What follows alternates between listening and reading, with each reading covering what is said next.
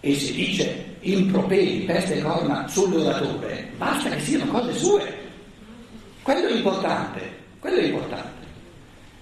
Importante è la qualità, cioè l'esperienza dello spirito si fa, dello spirito, ma si fa proprio nella creatività e questa creatività ce l'ha ognuno embrionalmente. Perché ognuno di noi è potenzialmente uno spirito, solo che poltriamo troppo, siamo talmente occupati, tutte le nostre forze, le nostre energie, il nostro tempo è dedicato al mondo visibile e non dedichiamo tempo e energie alla creatività del nostro spirito. Perché tutto il resto bisogna farlo. Invece la creatività dello spirito è un fattore di libertà. E poi ci lamentiamo che la vita non è bella. Eh, scusa. Eh, rendila bella.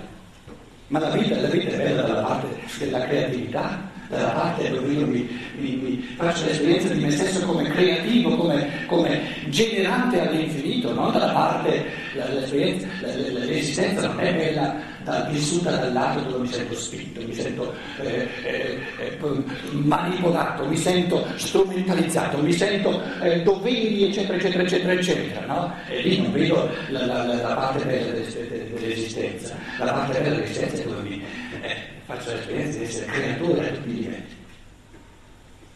Però quella non la dà la natura, non la dà la società, la devo creare io.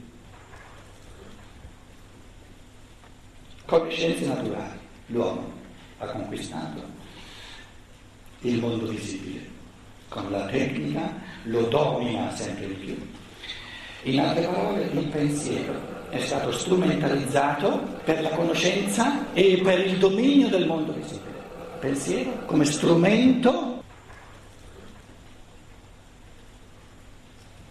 per la conoscenza del mondo materiale e per il dominio, il soggiogamento del mondo materiale. È una bella pensata?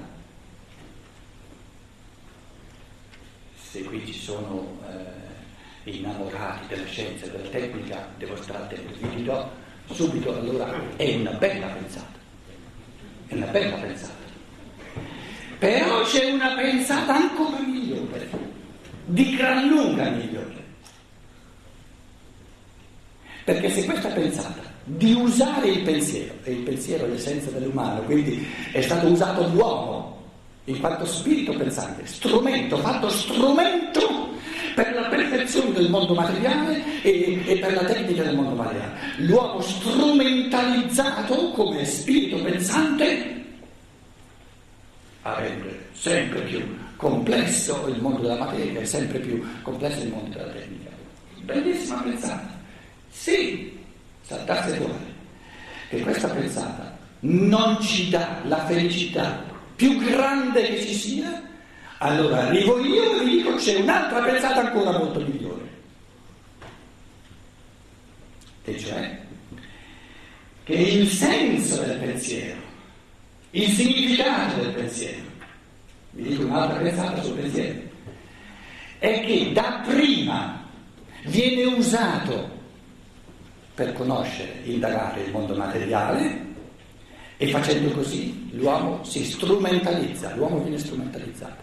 Invece il senso più profondo, il senso più umano del pensiero è che il pensiero non è strumentalizzabile il senso del pensiero è l'umanizzazione dell'uomo.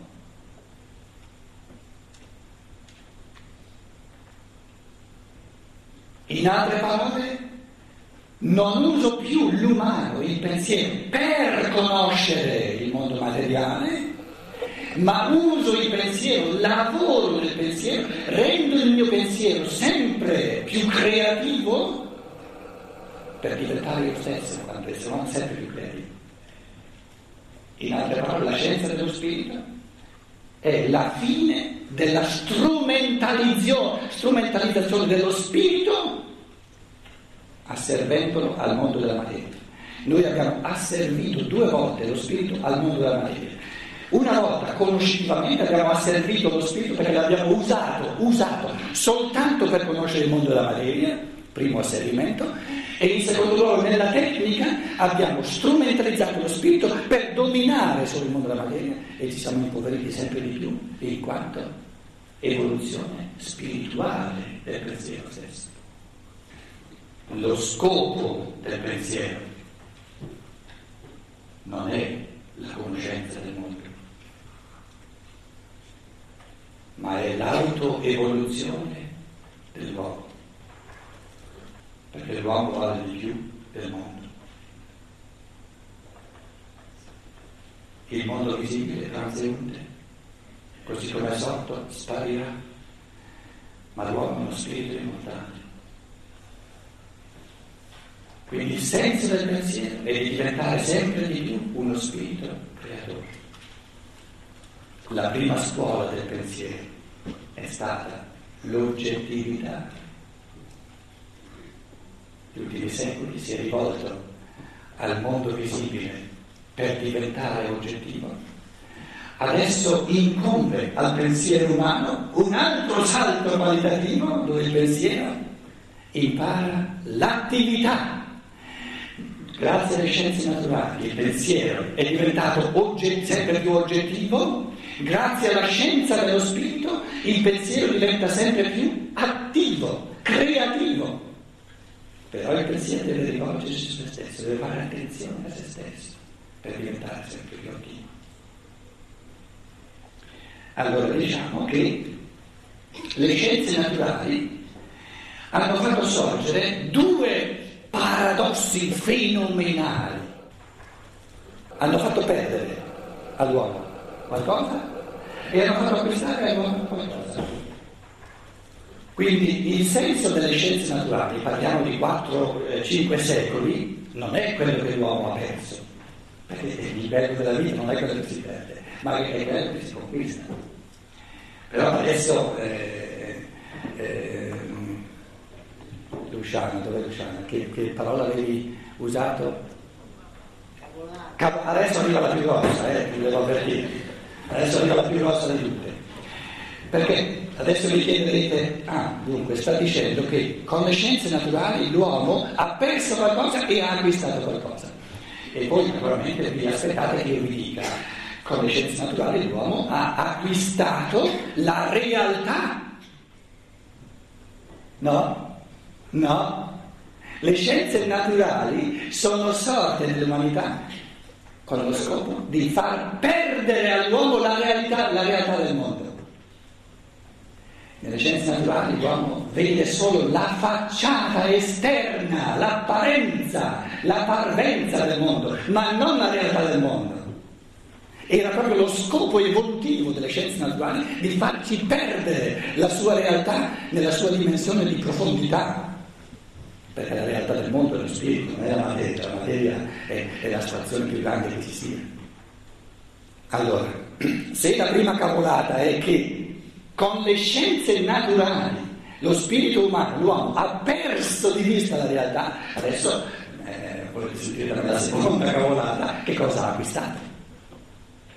Per quello, eh, quello allora ci dà il senso delle scienze naturali. Cosa ha acquistato l'essere umano perdendo la realtà del mondo? La libertà.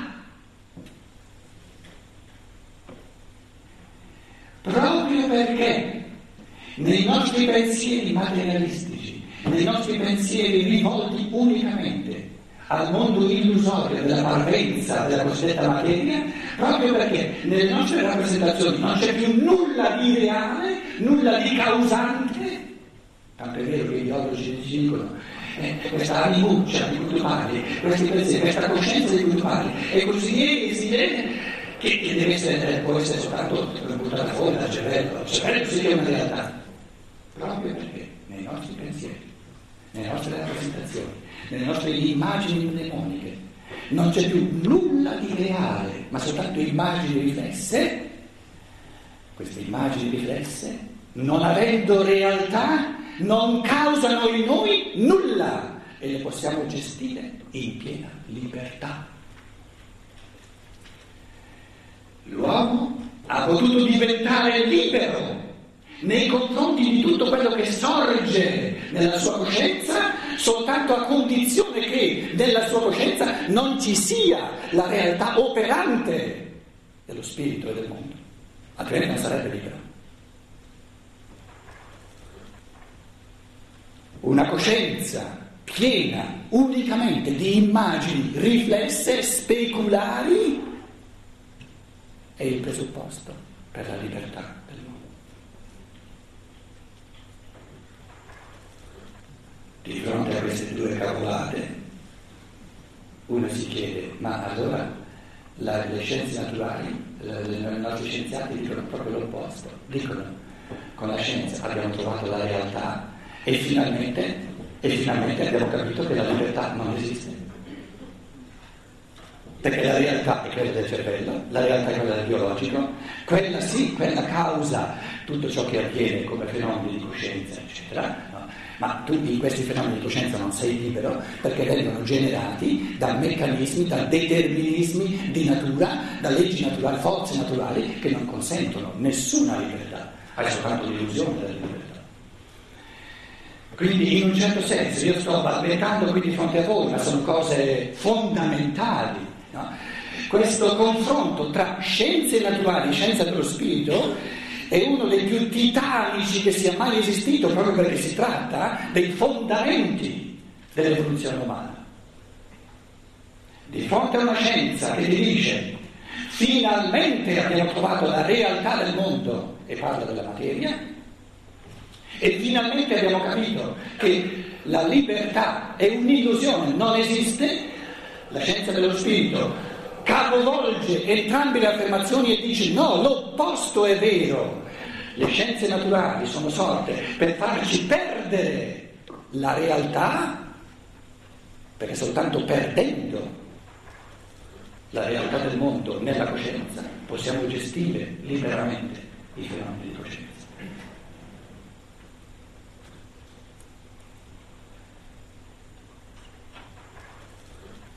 Vogliamo un esempio fondamentale di come è stata persa la realtà prendiamo il, il nesso di causa e effetto. Eh, nei processi di coscienza, eh, riassumo di nuovo naturalmente, sono, sono incentivi, sono avvenimenti di pensiero, sono provocazioni a pensare oltre. La scienza naturale dice la realtà causante è il cervello. E eh, le indagini del cervello diventano sempre più sottili, in modo che si vuole proprio eh, con strumenti di misurazione sempre più complessi eh, misurare ciò che avviene nel cervello a vari livelli, con tutti questi calcoli che vengono messi sul cervello anche nel sonno per capire qual è la differenza di funzionamento del cervello nel sonno, nello stato di veglia, eccetera L'affermazione fondamentale è il, eh, il cervello è la causa e tutti i fenomeni di coscienza sono l'effetto. Quale realtà si è persa di vista? Si è perso di vista, si è persa la realtà dello spirito che ha causato il cervello. Il cervello è la causa e il, la coscienza è l'effetto, o i pensieri sono l'effetto. E come è nato il cervello? Lo spirito, parlo per gli assunti, lo spirito umano. Questo spirito umano che voleva incarnarsi, per incarnarsi si è costruito uno strumento, si è costruito un cervello e da bambino continuava ancora a costruirlo, finché poi ha cominciato a usare questo, cioè questo, questo strumento per pensare. L'esistenza del mondo materiale si dà per scontata attraverso il Big Bang, attraverso il knall, come si dice in italiano, eh, lo scoppio originale, no? Prima non c'era nulla, adesso poi c'è tutta la materia. In, in un millesimo di secondo a quel punto lì lo è il credente più puro che esista. Queste cose le può solo credere, non le potrà mai dimostrare. Ma ci crede fermamente perché se non ha quello è per aria, non, non acquisisce un fondamento. Perché se uno gli dice ma da dove è venuta tutta questa materia, tutto questo putiferio? C'è stato lo scoppio originale. Prima non c'era nulla, poi con lo scoppio c'era tutto. La fede religiosa è una fede molto più robusta rispetto a questa fede così trascendentale, così pura, è una fede pura. Di razionalità non resta più nulla, ma neanche un minimo di, di, di ombra di razionalità. Poi, una volta che conosco più tutte le leggi del materiale sono presenti, allora tutto diventa razionale. Perché le conosciamo, possiamo spiegare come funziona.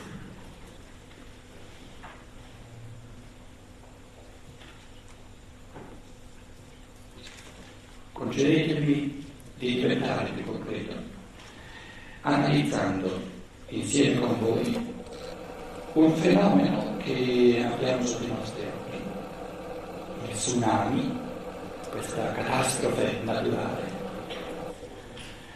Per rendere più concreta questo, questo si chiama tsunami anche in Italia, il mare muore, il mare muore, il terremoto. Questo fenomeno ah, nei giorni di Natale è successo, poi ci sono stati diciamo, delle, delle, scosse successive, abbiamo tante persone che vivono eh, eh, diciamo, proprio nella, nell'angoscia che ogni momento potrebbe eh, succedere. E forse non c'è nulla di meglio, di più semplice, anche accessibile a tutti noi, per capire come, eh, eh, come le scienze naturali si rapportano alla scienza dello spirito, cosiddetta scienza dello spirito, e come la scienza dello spirito si rapporta alle scienze naturali, forse il modo migliore è di concretizzare le cose analizzando un fatto genere. Io lo riassumo e poi naturalmente questo, questa eh, riflessione ci porta direttamente eh, nella discussione, facciamo una pausa e sono sicuro che agganciandoci a questa, a questa giusta posizione.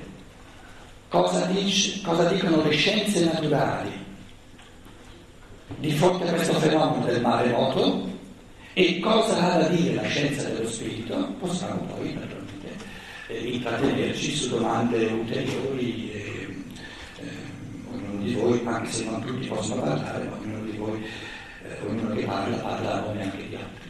Allora, prendiamo la, le reazioni della, della, delle scienze naturali e anche della religione, se vogliamo.